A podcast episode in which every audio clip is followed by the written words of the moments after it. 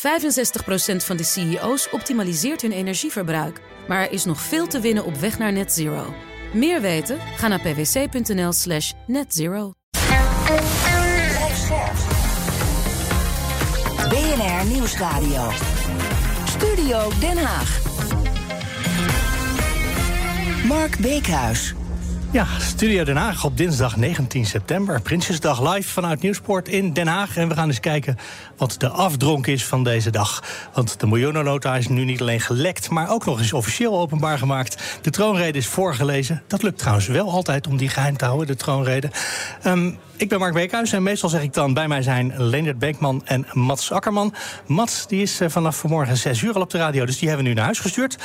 Leendert, die zouden we ook naar huis sturen, maar die is zo'n nerd. Die zegt dan... Ik blijf gewoon even erbij zitten. Blijf toch... Ik vind trouwens wel een goede opmerking van jou, Mark. Dat de troonrede niet uitlekt. Ja, dat betekent Mark dus... Rutte laat hem niet uitlekken. Ja, maar dat betekent dus dat het wel mogelijk is. En Ronald van Raak staat Ja. erbij. Die heeft zich ontzettend vaak druk gemaakt Ja. over het lekken van stukken. Dat het mogelijk is om stukken niet te lekken. Nou, valt het ook niet mee om nog stukken te lekken uit de troonrede als alles al gelekt is? Want in die troonrede staat ongeveer hetzelfde. Ja, dat klopt. Maar de exacte tekst wordt dan niet gelekt. Nee, het kan dus wel. Ja. Het, kan dus kan wel. Nou, dat is op zich al een hoopgevende gedachte om de uitzending mee te beginnen. We hebben twee gasten uitgenodigd. Ronald van Raak, hoogleraar Erasmiaanse waarden. Die hoorde je al eventjes. Oud-Kamerlid voor de SP natuurlijk ook.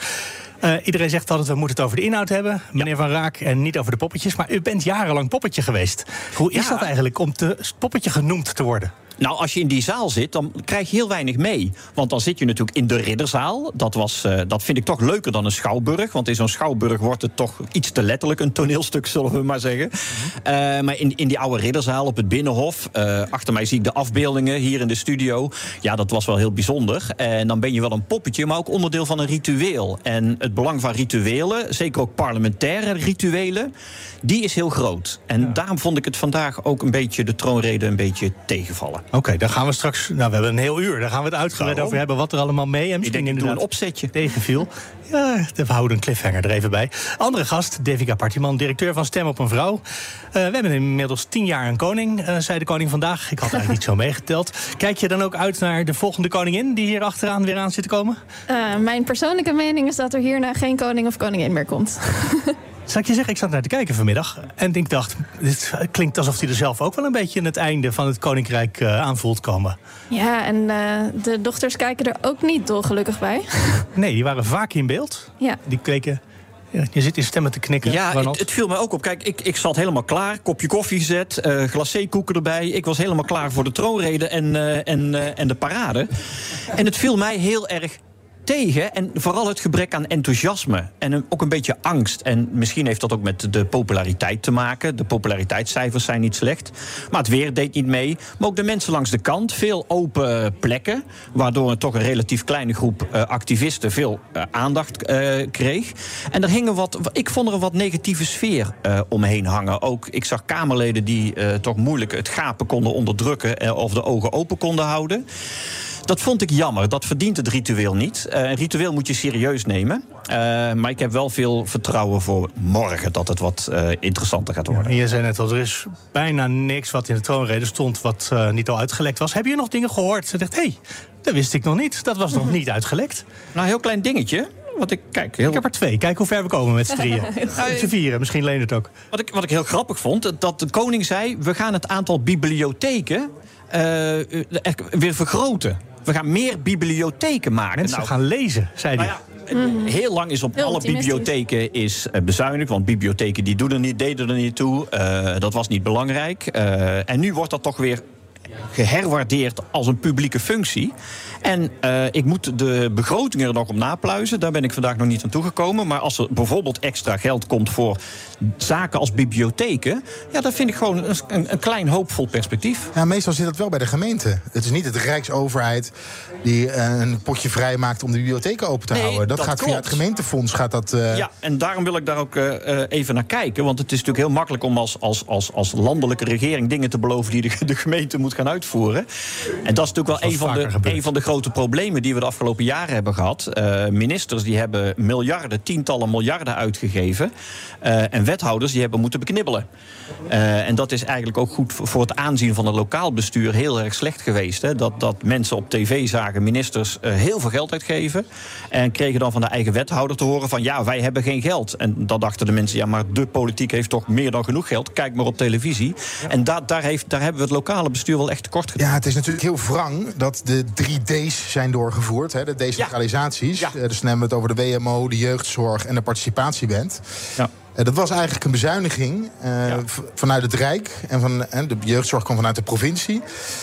Maar dat was wel een bezuiniging, waardoor dus juist uh, die, uh, die voorzieningen bij de gemeente op de tocht kwamen te staan. Want jeugdzorg moet je organiseren. Dat kwam met te weinig geld. Wettelijke dus taak. ja, wettelijke taak. Ja, je gaat dus, dus een hele moeilijke taak. Kijk, gemeentes zijn in heel veel dingen heel erg goed ruimtelijke ordening, dat soort dingen. Maar in een aantal zaken waren gemeenten gewoon heel slecht. Zorg en ondersteuning, dat, dat hadden gemeenten gewoon niet. Dat werd uh, bij de gemeente over de schutting gegooid. Er werd een bezuiniging ingeboekt. En die, en die gemeenten moesten dat gaan uitvoeren.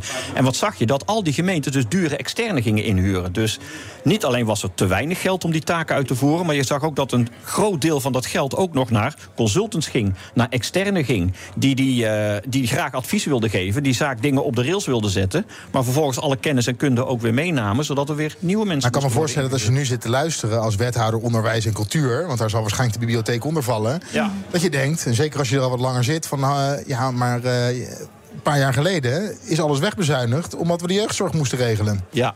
Ja, dus het klinkt, dat is wel een hard gelach, toch? Ja, nu krijgen we een bibliotheek voor terug. Ja, ja nou ja goed, we gaan verder, Mark. Ja, maar uh, ik was had jij nog dingen gehoord, uh, Leendert? Of Devika anders? Dingen nou dat je denkt, hé, hey, maar dat wisten we nog niet. Uh, gemeente als duizend dingen doekje...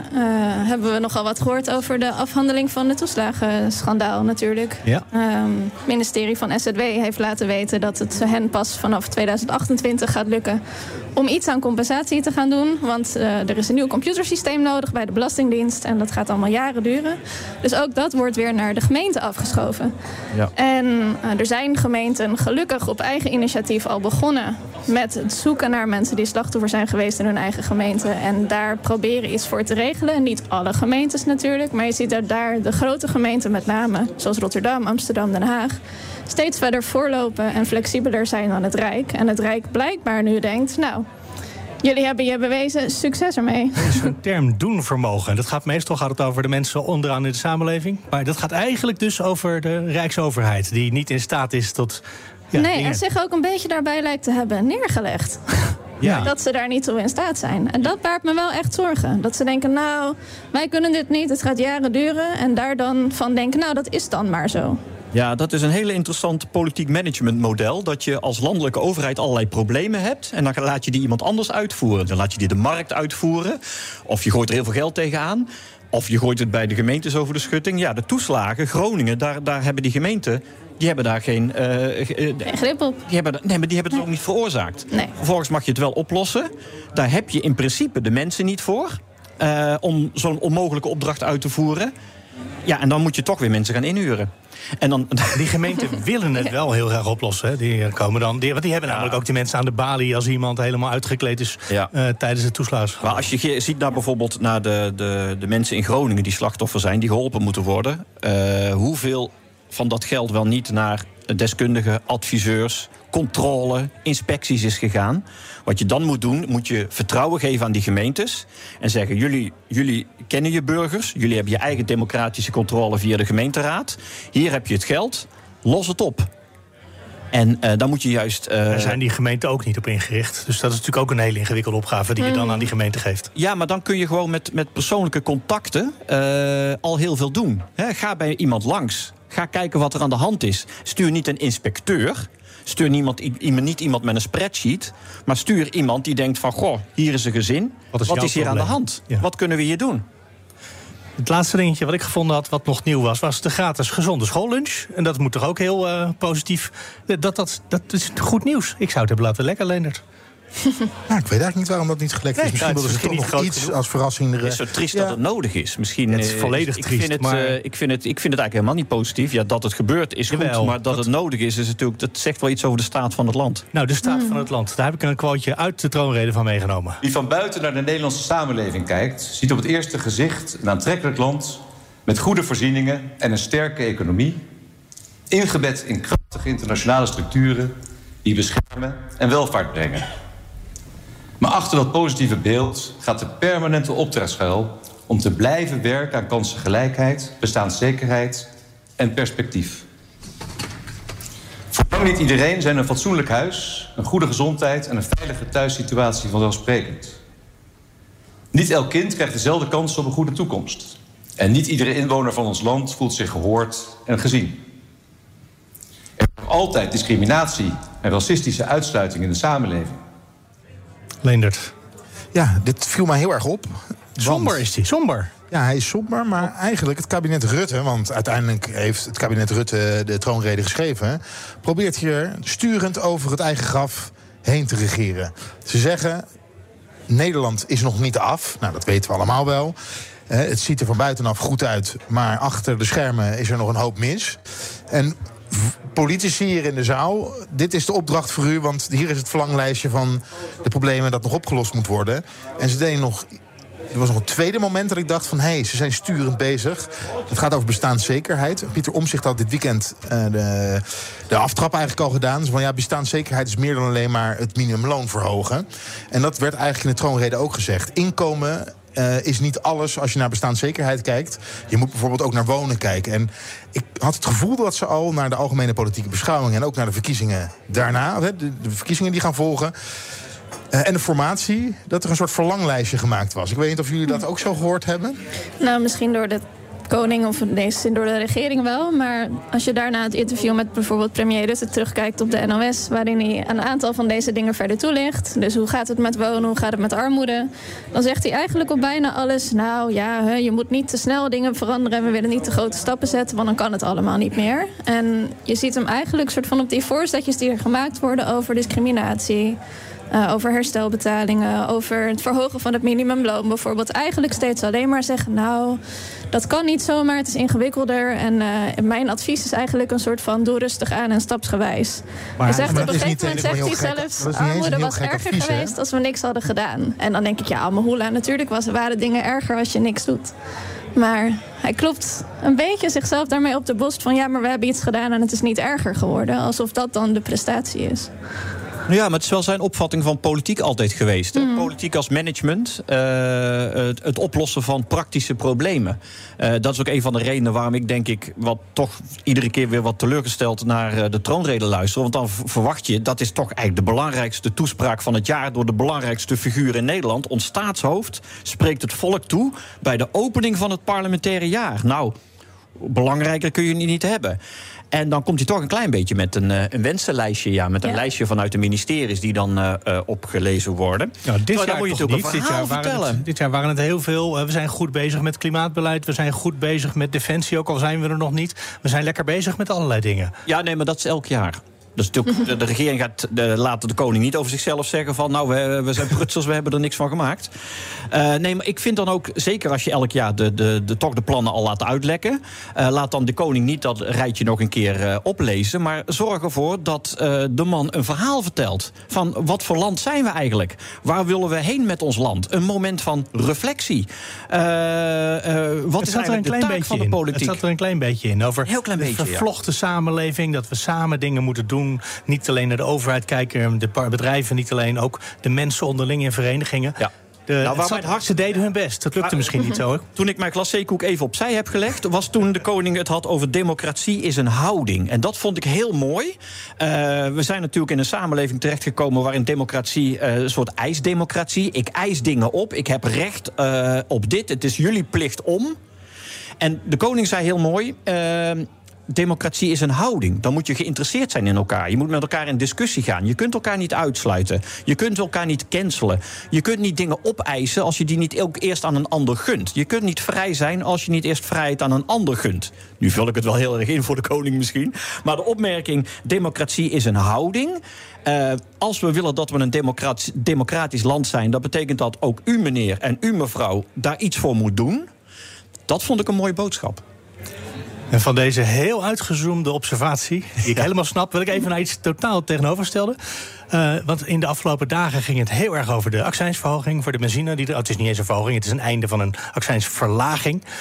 En uh, een Tweede Kamermeerderheid lijkt die inderdaad ook in stand te willen houden van VVD, PVV, SP, BBB, Forum, Denk, de fractie Den Haan, BVNL, JA21. Dat is als we het vandaag erover hebben. En vanmorgen was, uh, omdat we 25 jaar zijn, een oud-presentator heeft de gast bij uh, Bas van Werven, Jeroen Smit, onderzoeksjournalist. Die ergerde zich daar ook een klein beetje aan. Ik hoor nu ook in de aanloop naar de verkiezingen, en op zo'n dag als vandaag gaat het natuurlijk hè, ook weer vooral over de standpunten van de partijen.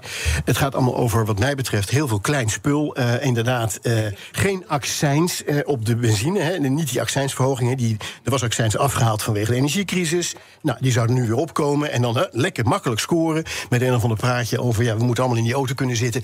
Kom op, het is te makkelijk. Dit is geen leiderschap. Dat is gewoon opportunisme. Dat is gewoon gericht direct op stemmen morgen. Terwijl ik, maar goed, dat vraag je aan mij... ik voel me veilig bij, bij mensen die heel goed op het vizier hebben... waar we met elkaar naartoe gaan.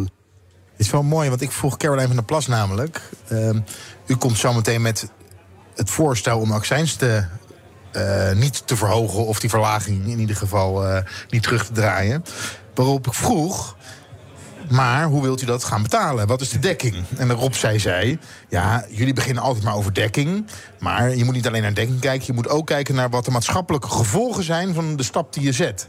Toen zei ik van, nou, dus u gaat zo meteen morgen een motie indienen met de vraag: zoekt u eens uit wat de maatschappelijke gevolgen zijn? Van, uh, maar dat was het. Nee, ze gingen het beide gingen ze het doen. Uh, en uiteindelijk kwam ze er, wat mij betreft, niet zo goed uit. Maar ik denk dat ze wel een punt had met dat we eerst, voordat we, want dat horen we hier ook, hè, voor electoraal gewin gaan we een, een, een voorstel indienen.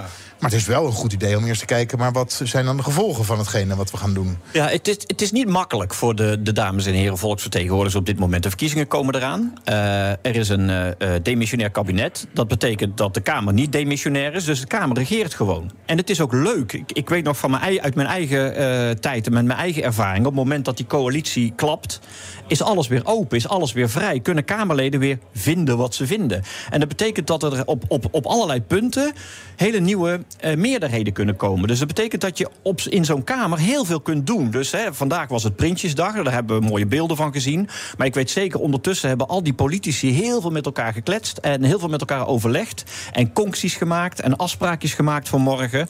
om te kijken wat ze nog kunnen veranderen. Dat gaat over een begroting van één jaar. Dus dat betekent dat dat eigenlijk altijd kleine dingen zijn. Bijsturen. Uh, maar je zou wel, weet je zei, ik mis het grote verhaal. En dat hoorde ik eigenlijk bij Jeroen Smit ook terug. Uh, dat politici gewoon iets moeten vinden en daar naartoe mm. moeten willen werken, ja, toch? En, en dat hoop ik eigenlijk dat dat morgen niet alleen maar gaat over de, de, de voorstelletjes die gedaan zijn. Maar dat er ook een ideologisch debat komt. Een, een debat over van wat zijn wij, wat willen we, wat willen we zijn voor land? En, en wat, wat ja, voor democratie willen we zijn? Maar, Ronald, je bent wel echt een, een enorme idealist. Ik heb het zien gebeuren. In 2019. Uh, heb ik in, vond ik een heel bijzondere uh, uh, algemene beschouwingen meegemaakt. Omdat alle, alle partijleiders tot Klaas Dijkhoff van de VVD toe zeiden dat we hebben jarenlang marktbeleid gevoerd. We hebben een neoliberaal beleid gevoerd. Uh, het idee gehad van als de rijken maar rijker worden, dan kan iedereen daarvan mee profiteren. Triple down, trickle down. Dat klopt niet. En toen zag ik bij die algemene beschouwingen uh, voor 2019. Uh, zag ik dat er echt een inhoudelijk ideologisch debat werd gevoerd in de Tweede Kamer. Ik zat daarbij, ik heb daarvan genoten. De dames en heren konden het echt. Ze konden een prachtig ideologisch debat voeren. Vervolgens ging ik naar buiten, sprak ik journalisten aan. En die zeiden tegen mij: Ronald, vind je het ook zo'n saai debat? Want er is niks gebeurd.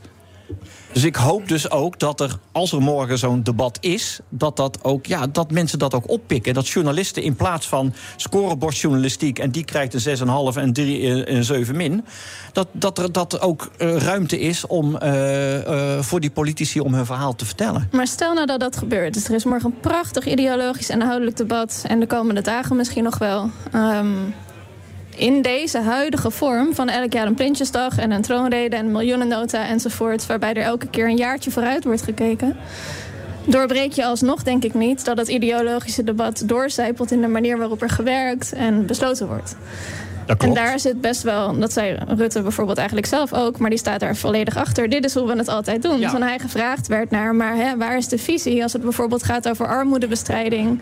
Hoe zit het dan met het aanpakken van wat daar structureel onder ligt? Dan zegt hij ja, ik kan niet verder kijken dan dat we dit jaar deze ingrepen hebben gedaan het, en nu dit voorstellen. Heb je het vermoeden dat je Zilgus meer visie wil dan Rutte? Dat de VVD onder haar een andere richting ingaat? Um, ik, uh, nee, eigenlijk niet. Nee, heel eerlijk, nee, eigenlijk niet. En natuurlijk, ik bedoel, op het moment dat een verkiezingsprogramma wordt geschreven, staat daar een visie in. Ik moet de, de meeste partijen hebben dat wel. Maar de focus ligt toch nog steeds heel erg, ook als ik Jezielgus vaak hoor spreken, nog wel heel erg op de actualiteit van nu. En wat minder op bepaalde systemen die anders moeten worden ingericht. Het enige waar er echt lange termijn over wordt gepraat is asiel. Uh, Misschien is ze met die lange termijn wel bezig, maar vindt ze het communicatief niet zo handig om dat met ons nee, te delen. Dat kan, dat, dat is ook een beetje de teken van de tijd. Hè? Politiek als management, precies wat ja, je zegt. Daar waren we een beetje aan het einde van die periode te komen. Ja, en dan is het interessant om te kijken naar de periode daarvoor. Hè? We zijn natuurlijk 25, 35 jaar lang met dit, dit, dit spreadsheet-politiek bezig ja, we geweest. begonnen al voor Rutte, met Balkenende ook. Met Balkenende misschien begon zelfs het, wel met Pars. en met Lubbers eigenlijk al. Uh, maar daarvoor, daarvoor had je mensen als, ik noem maar wat, Joop den Uyl. Die zei, geen inzicht zonder uitzicht. En wat het aardige was, waarom deze man zo populair was... is omdat hij altijd een klein stapje aankondigde, een klein plannetje... maar altijd uitlegde wat dat voor de toekomst betekende. Ja, snap het. En, wat dat... en ik ga je onderbreken, want we zijn aan het eind van dit eerste half uur. We gaan zo in de tweede half uur nog lekker door. Extra uitzending van Studio Den Haag op Prinsjesdag. Gasten Ronald van Raak en Devika Partiman. Leendert is erbij, ik ben Mark. We gaan zo verder. BNR Nieuwsradio. Studio Den Haag. Mark Beekhuis. Dit is Studio Den Haag en we zijn uh, de dagsluiting op deze Prinsjesdag live vanuit Nieuwsport aan het maken. In Den Haag zitten we dus. En de vraag waar we dit uur mee bezig waren tot nu toe is: is het allemaal wel waard? Dat gedoe met die koets en die paarden, het stuk uh, van het Koninklijk Huis, wat allemaal op moet komen draven. Want het kabinet is demissionair. Ze hebben nauwelijks nieuwe plannen gemaakt. Daar gaan we het zo over hebben. Eerst eventjes wil ik uh, naar buiten gaan, waar vandaag wederom werd gedemonstreerd. Wat zeg ik? Gefloten en ge, gejoeld tegen de glazen koets.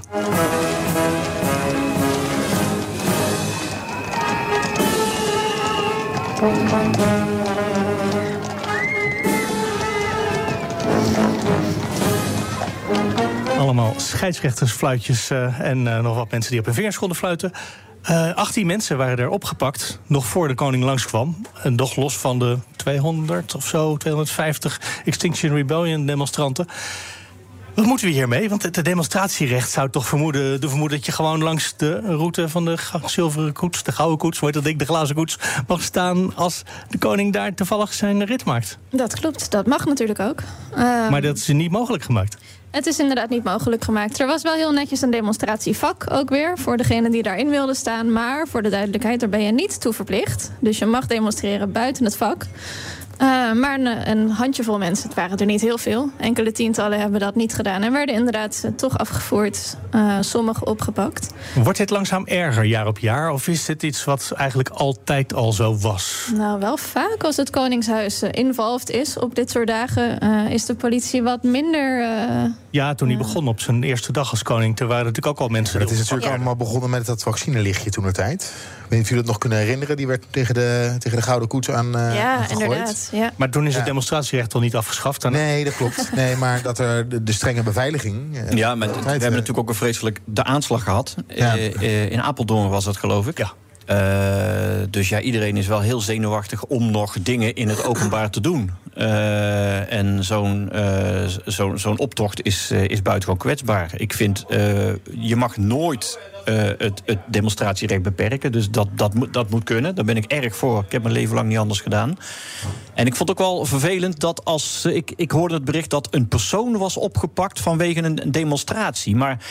En dat, dan, op dat soort dingen, daar, daar ben ik wel fel op één persoon is geen demonstratie. Je hebt een ja, hij benoemde zichzelf als één persoonsdemonstratie. Ja, dus dat gebeurt dan, ook regelmatig uh, hier in Den Haag. Dan zeg jij, juridisch klopt dat niet? Nee, dat is altijd vrijheid van meningsuiting. Je kunt niet uh, uh, aangehouden worden op, op basis van het feit dat je een demonstratie hebt georganiseerd als je in je eentje bent. Je kunt wel opgepakt worden als je gevaar bent voor jezelf en voor de omgeving.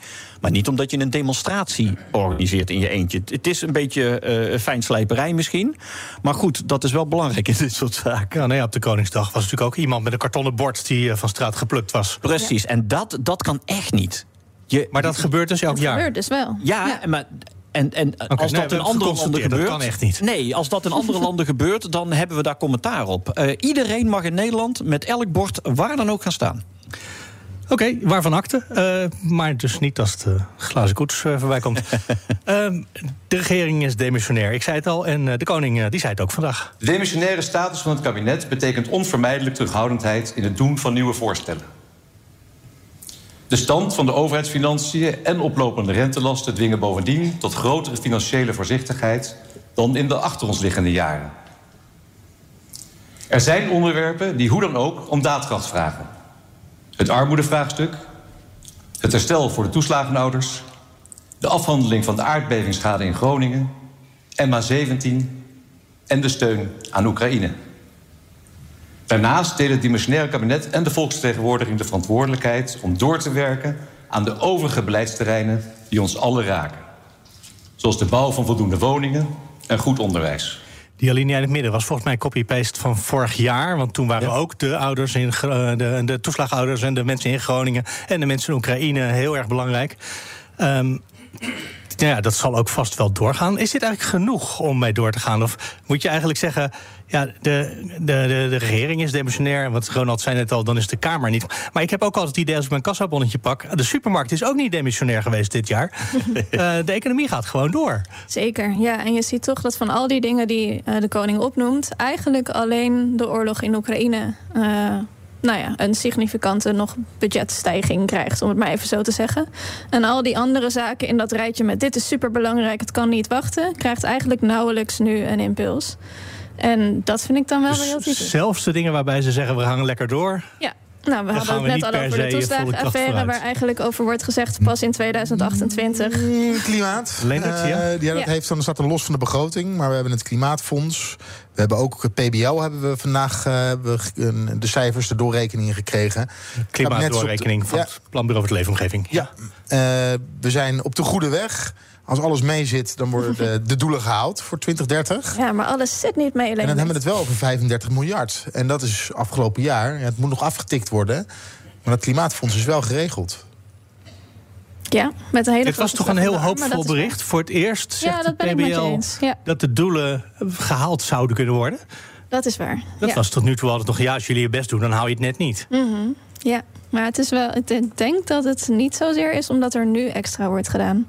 Nee, de zin erachteraan was, maar dan moeten jullie wel aan de slag. en, dat, ja. en hij zat niet in het lijstje van een de beetje mijn vraagteken. niet-demissionaire maatregelen. Nee, maar En het grijpt ook interessant in elkaar met bijvoorbeeld de armoedeproblematiek. Bij klimaat noemen ze richting burgers dan onder andere... Hè, we gaan verder investeren in zonnepanelen en in uh, warmtepompen... en la, la, la, allemaal dingen die interessant zijn voor huiseigenaren. Mm en die energiekosten schelen voor huiseigenaren.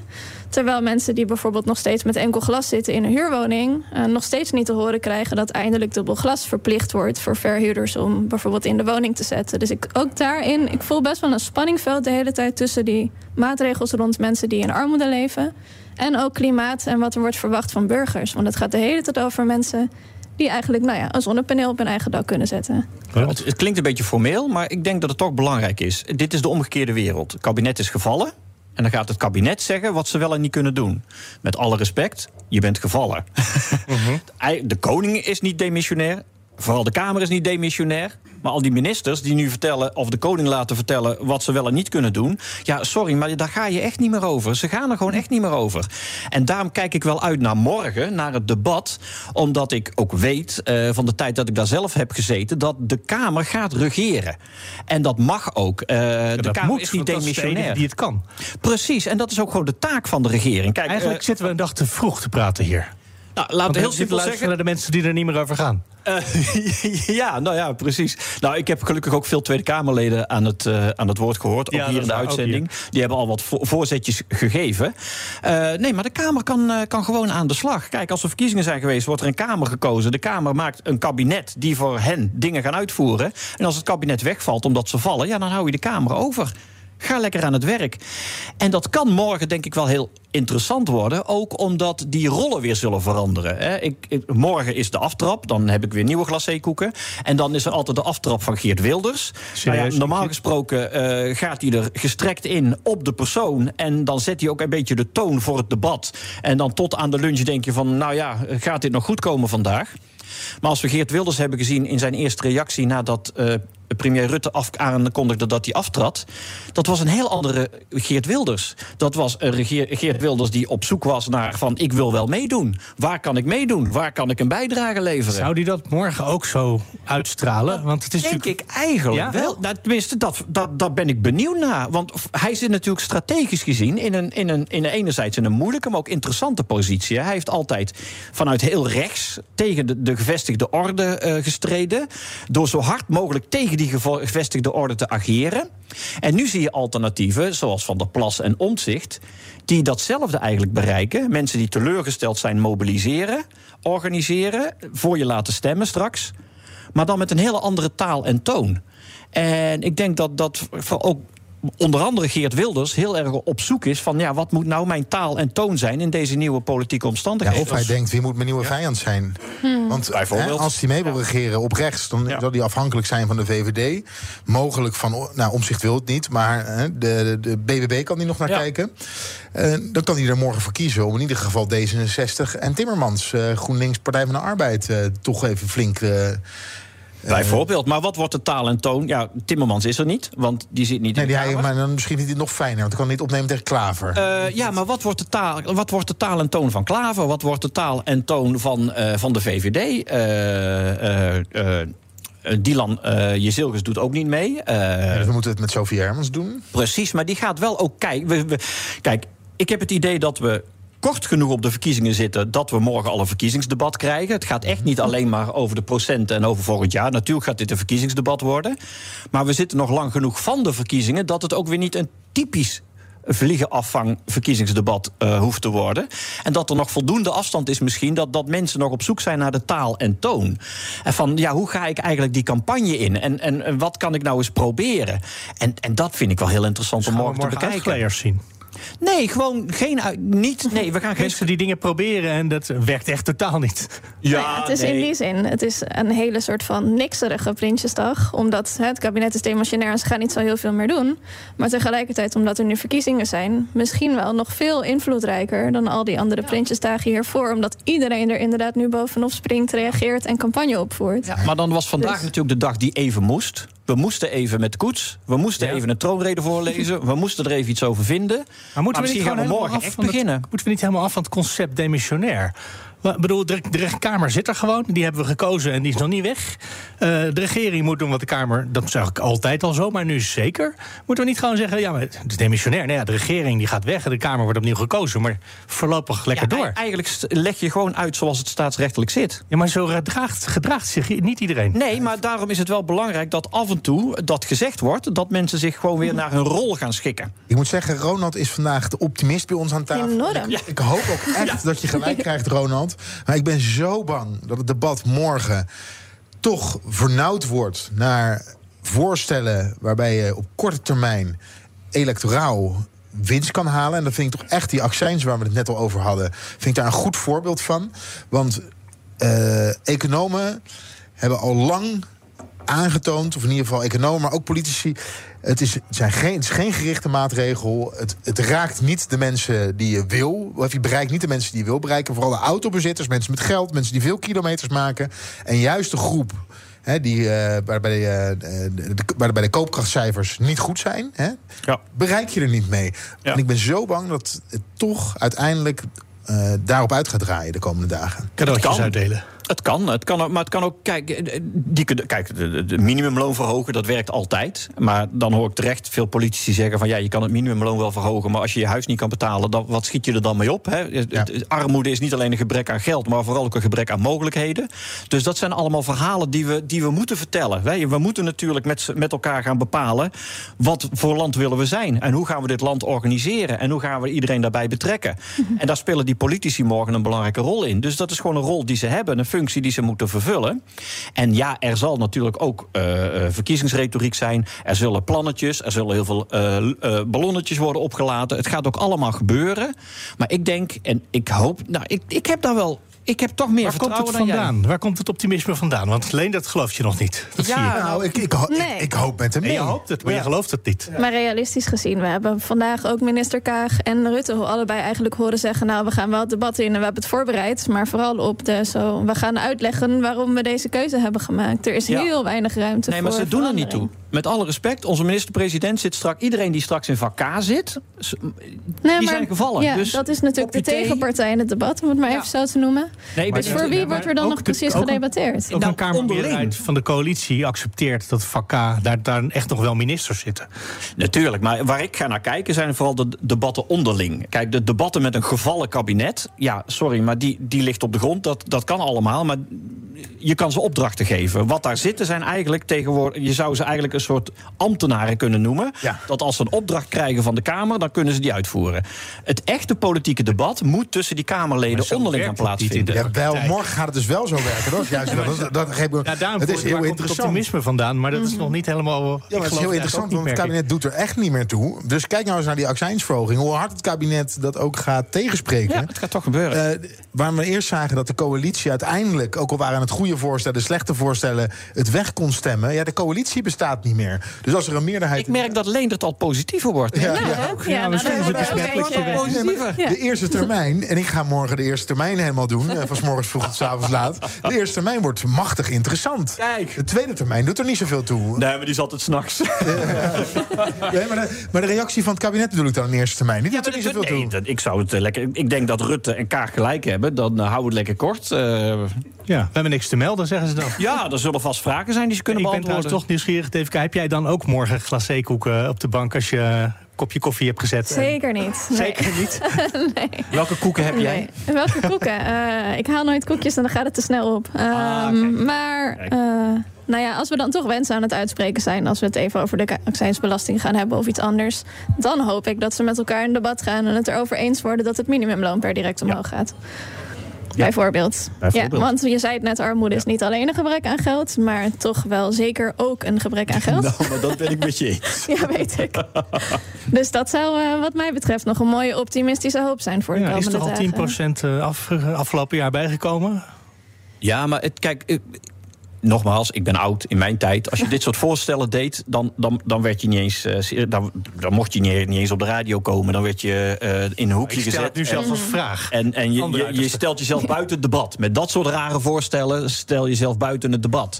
Ja, nu zie je alle partijen het daarover hebben. En dat is ook een van de redenen waarom ik redelijk optimistisch ben. Misschien heeft dat ook met mij te maken. Maar allemaal voorstellen die ik vroeger deed, die, die, die je buiten het debat plaatste.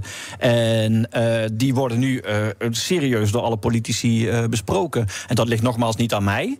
Maar de geest van de tijd is aan het veranderen. Oké, nou dan snap ik ineens ook een reactie. Ik had nog een quoteje meegenomen. Een fragmentje van Mirjam van der Linden van ONL, de ondernemersvereniging die zich erg zorgen maakt dat eh, de bedrijven nu weer uh, de pineut zijn. Uh, bedrijven zorgen voor de financiële mogelijkheden om de maatschappelijke uitdagingen op te lossen.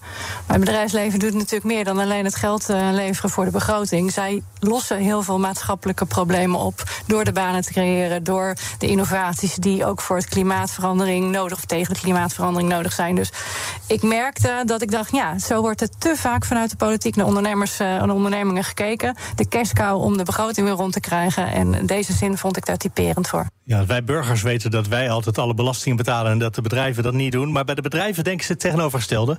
Daar denken ze, wij betalen alles. Ja, wij zijn de oplossing voor alles. Ja. wij betalen mensen misschien een beetje te weinig, maar we zijn toch de oplossing. Want als we weggaan, krijgt er niemand meer betaald. Dat is een beetje de retoriek. Ja. En, ik vind het wel interessant. je zei zelf al, dit zegt iets over de tijdgeest. Uh, uh, kijk, uh, vroeger werd alles wat de werkgeversverenigingen zeiden, werd, werd, werd bijna heilig verklaard. Om het maar even wat kort door de bocht te zeggen. Mm -hmm. En nu zie je dat zij in de positie zitten waar ik vroeger dus als eenzame socialist in zat. Dan moet je dat mensen zeggen van nou, ik ben het gewoon niet met je eens. Het is goed met jou. Maar wat ik wel begrijp vanuit de werkgevers... is dat je nu bijvoorbeeld bij voorstellen over het verhogen van het minimumloon... en zeker als je dat dus morgen en overmorgen eh, op korte termijn gaat doen... dan komt de dekking ook wel vaak uit box 2, kortom bij de ondernemers vandaan. Dus dan vraag je eigenlijk aan ze, betaal het... En betaal het daarna nog een keertje, want je moet ook hè, de, werkge de, die werknemer nog uitbetalen. Uh, want er is natuurlijk extra geld nodig omdat het minimumloon ook gekoppeld is aan, uh, aan de uitkeringen. Dus aan de WW en de AOW. En dan kan ik me wel voorstellen dat ze bij het bedrijfsleven toch wel een hart vasthouden. En zeggen van ja, nu komt er. Nu wordt er... Laten we eens kijken over heel veel dingen. Dat bedrijven, grote bedrijven, hetzelfde percentage gaan betalen als burgers. We, dat, dat is een aan, ik denk dat dat al heel veel geld gaat opleveren. En heel veel subsidies die nu naar grote bedrijven gaan, die burgers niet krijgen. Als je dat erbij optelt, nou, dan wordt echt heel veel geld. Daar kunnen we echt heel veel goeds voor doen. En de vraag is ook een beetje, wat is een bedrijf? Wat is onder, zo'n ondernemersvereniging? Zijn die voor... Nou, ik ben ook ondernemer, voor de kleine maar dan ben ik geen lid. Ja, oh, zeg maar, dus, dat is een heel eh, terechte opmerking, zeker bij dus de MKB. welke ondernemers hebben we het dan over? Er is in Nederland wel degelijk een kloof, maar die is niet altijd tussen burgers en politiek, maar vaak tussen de vertegenwoordigers en de vertegenwoordigden. En dat geldt voor de FNV, eh, voor de vakbond, dat de leden van de vakbond vaak heel anders denken dan de top van de vakbond. Maar dat geldt zeker bij VNO-NCW en MKB. Precies, ja, die, die, die MKB'ers, die, die mensen met hun bedrijfjes, die uh, de, belangrijk zijn voor onze economie, die zullen zich heel vaak niet herkennen in wat VNO-NCW of de MKB uh, zegt. Dat is lastig, hè? Om mensen te vertegenwoordigen. Je was volksvertegenwoordiger. Maar dat is heel moeilijk om te weten wat de mensen in het land vinden. Ja, en dan heb ik een hele mooie les geleerd van Remy Poppen. Oud, oud activist, oud Kamerlid. Ja, begin, uh, en uh, nog steeds, uh, ja, en nog steeds activist. Die zei altijd: Ronald, het is zo simpel. De voordeur zit aan de achterkant.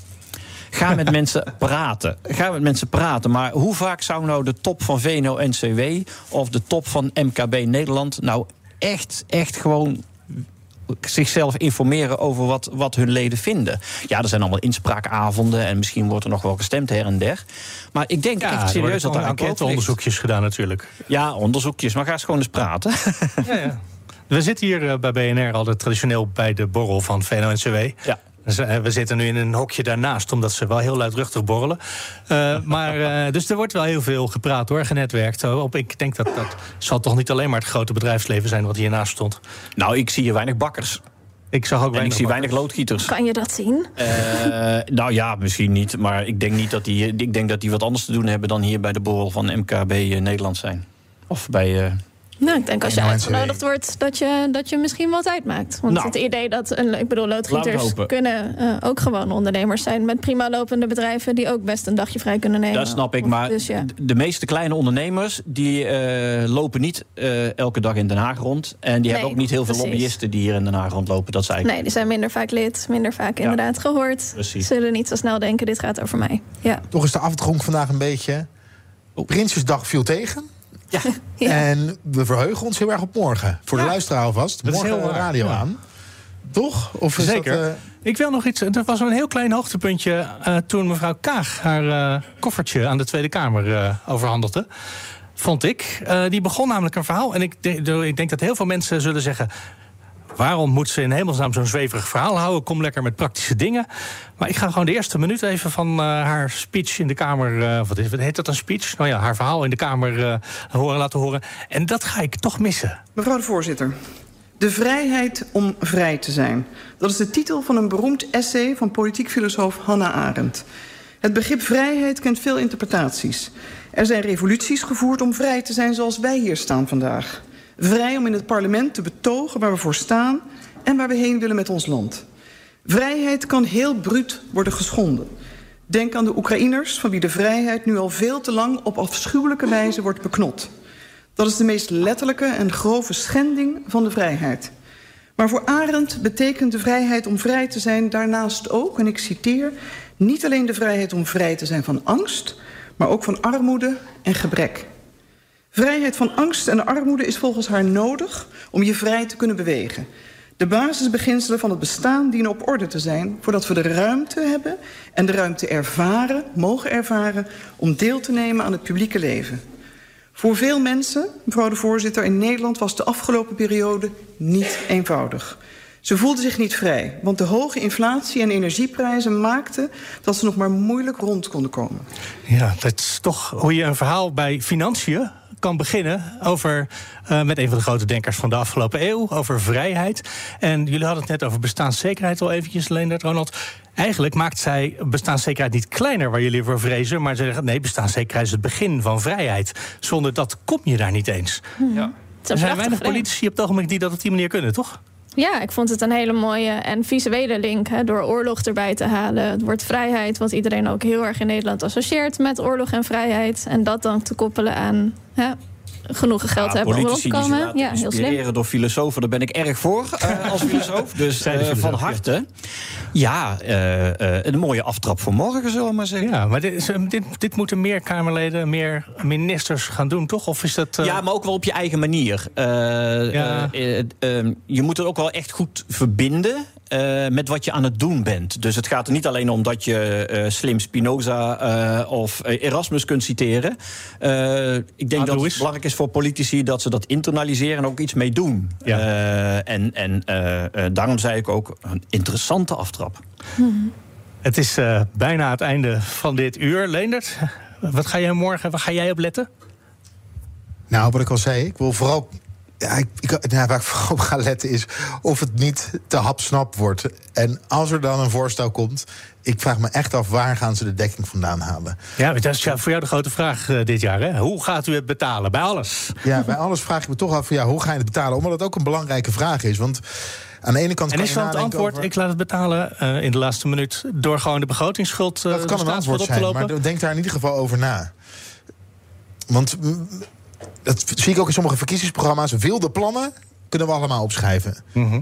Eh, maar we zullen toch, ik denk dat Ronald, of jullie het daar ook eigenlijk allebei wel mee eens zijn. Uh, je zou toch linksom of rechtsom het ergens moeten betalen. En ja. bij wie ligt, komt rekening maar ik ben wel, Ik ben wel uh, blij dat we van de knevel van het CPB af zijn. Daar zul je het dan niet mee eens zijn. Maar wij zijn een van de weinige landen, en ook nog maar heel kort, sinds het begin van de eeuw. We zijn een van de weinige landen waar centrale planbureaus zo'n uh, invloed hebben op het debat. En daar bedoel ik absoluut niet mee dat je moet gaan strooien en domme plannen moeten gaan roepen die, uh, die je niet kunt betalen. Maar je moet ook even voorbij het model durven denken. Uh, en dat hoop ik dat dat morgen. Nou, dat nou ja, En we zijn natuurlijk wel ja. een van de rijkste landen ter wereld. Dus ik denk, hoe gaan we het betalen als er plannen zijn die gewoon nodig zijn? Willen. Nationalisering van de zorg, om maar wat okay. te noemen, bijvoorbeeld. Gewoon gaan doen en we kijken dan wel hoe het kan. Dankjewel. Kijk. Ronald van Raak, dankjewel Devika Partiman. Dankjewel Leender trouwens ook. We zijn aan het einde van Studio Den Haag op deze Prinsjesdag. Goed dat je erbij was. En tot vrijdag. 65% van de CEO's optimaliseert hun energieverbruik. Maar er is nog veel te winnen op weg naar net zero. Meer weten? Ga naar pwc.nl slash netzero.